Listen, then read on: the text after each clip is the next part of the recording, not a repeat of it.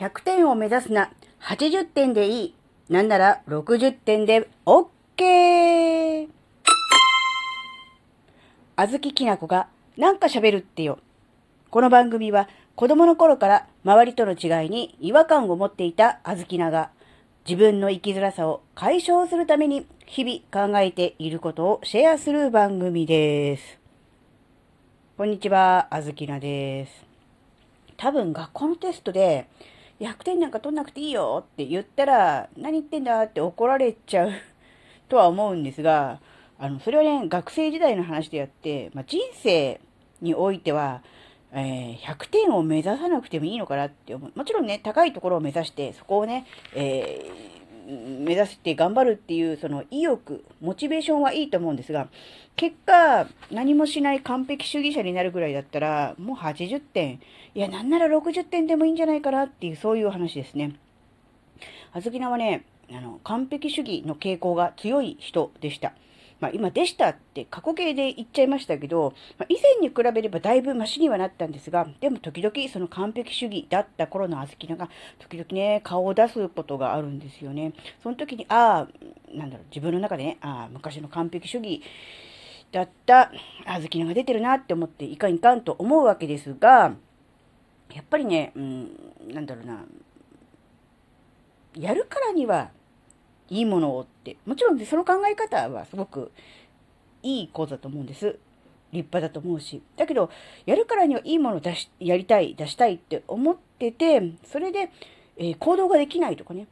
うん、っていうんであれば、もうとりあえず100点を目指すんじゃなくて、もう80点を目指して、なんなら60点でもいいから、とりあえず、まずやってみるっていうところから始めた方がいいんじゃないかなって思ったんです。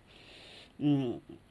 ゼロから、何もしてないゼロからいきなり、うん、100点を目指すのではなくて、まず最初に1点ずつ、2点ずつ、少しずつこう点数を積み上げていって、最終的にま60点ぐらいになればいいんじゃないかな。80点できれば上出来だぐらいの方がいいっていうことなんですね。で、これなんでそう思ったのかっていうのがちょっとだけありまして、とあるえー、美容関係の発信をしている方の、えー、情報に触れまして、ああ、なるほど、その情報すごくいいなとは思ったんですが、もう小豆菜よりもだいぶ若い方の情報発信なんですよ。で、まあ、だからそういう意味では、まあ、ある意味、なんだろう、小豆菜ではもう手遅れ的な もう言ってしまえばもう手遅れ的なものもあるとは思うんですが、じゃあもう手遅れだから、もうこの年だからやらないっていう選択肢ももちろんあるとは思うんですが、今からでもやれば、0点ではないなっていうふうに思ったわけです。もう無理だから間に合わないからやらないっていうんであれば0、100のその完璧主義みたいな感じですね。100点取れないならやらないっていうそういう考えじゃないですか。じゃなくて、最終的にはもちろん100点まではいかないことは分かってる。でも100点を目指すのではなくて60点を目指すのであれば、今からでもコツコツやれば、そこに到達できるのじゃないかなっていうふうに思って、その人が、ま提唱している、まあ美容法というかね、そういうものをちょっと取り入れようかな、みたいなことをね、えー、考えているっていう、そういうことがあったんですね。で、その時に、うん、なんか、今更やってもね、みたいなものもちょっとあったんですが、その時に、ああ、いかんなと。自分の中で100点じゃなければ意味がないみたいな、うん、何かこう、完璧主義的なものが顔を出たなって思った時に、ちょっと自分の中でね、えー、60点でいいいいんだっていう、そういう気持ちになるっていうのがすごく、すごく大事。で、100から60だと40だから、すごい引いちゃってるじゃんと。減ってるじゃんって思うから、ダメじゃんっていうふうに思いがちなんですが、でも、今何もしてない状態はゼロですよ。0の状態から60いくのと、100の状態から60下がるっていうのが、0から60だったら60アップですよね。100から60にこう目標値を下げるのは40ダウンじゃないですか。って思った時に、あ、これ、だったらもう100にならないからやらないではなくて、60になる可能性があるならやるっていうふうに考えた方のが、結果的にいいなっていうふうに思ったんですね。そこに、なんだろう、こう、思いが、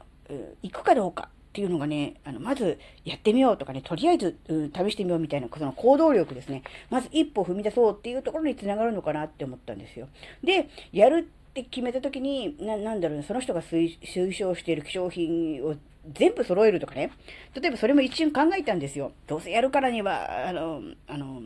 ちゃんとその人がいいと言っている、おすすめしているものを買わねばとか思ったんですが、やっぱさすがにね、ものすごい莫大いものではないんですけど、